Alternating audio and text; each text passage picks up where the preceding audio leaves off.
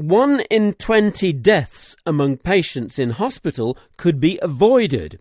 That, at least, is the estimate in the case of England, coming out of research published in the British medical journal Quality and Safety.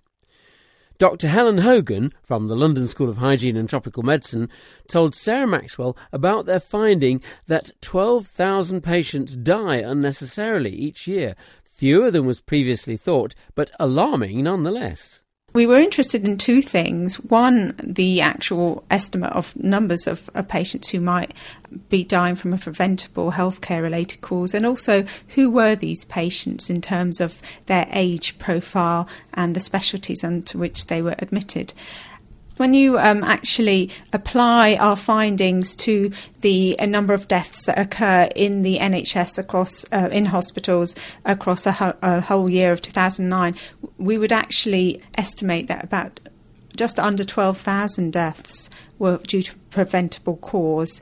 And basically, we found that um, although about 13% of patients who died in hospital in 2009 nine in our sample had a problem in their care. Uh, when we looked at detail uh, about whether that problem actually had caused the death, um, only half of those uh, deaths were caused by the problem, and that was a rate of about 5.2%, or 52 um, cases in the thousand patients we looked at. And what should hospitals, what changes should they be making then to to avoid these deaths? Well, it was quite clear that um, the um, majority of problems occurred not during technical procedures such as undergoing surgery, but actually when patients were being looked after on the wards. And they fell into the three main categories was um, uh, monitoring problems where a patient perhaps was deteriorating and that deterioration wasn't picked up early enough, or a side effect of their medication wasn't recognised in time and that caused them harm. A second main category was um, where a diagnosis was wasn't made or it was delayed in being made, and therefore the uh, patient's treatment was also delayed.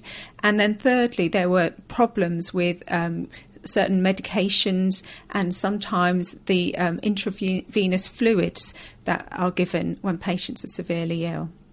And uh, we have a real issue that I haven't mentioned yet the fact that our patients in this sample, and particularly those ones that died of preventable deaths, were in fact very frail and elderly patients and had multiple problems. And I think it's so important that we can get these basic aspects of care right if we're going to be able to stop these events happening in this particular uh, group of patients. So, what does all this mean then in the real world in terms of practice and also if you are a patient? Because this could all sound very daunting. What it means in the real world is that we have a baseline figure from which we can then assess our progress in terms of are we improving the care of patients and are we lowering the actual number of preventable deaths? And that will mean, I mean, hospitals will know, be looking and should be looking at their death rates and trying to understand the reasons why patients died and feed that into their quality improvement processes to see are they adhering to all the good practices in the areas of monitoring, diagnosis, and drug administration.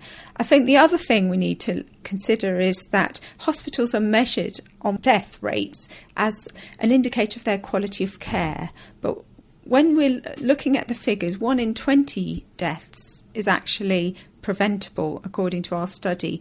Therefore, one of the things that should be sort of borne in mind by policymakers is is death really a good way to measure hospital quality when harm might be occurring to patients who don't die, and it's really important to measure that as well. Helen Hogan of the London School of Hygiene and Tropical Medicine talking with Sarah Maxwell. For Audio News, I'm Peter Goodwin.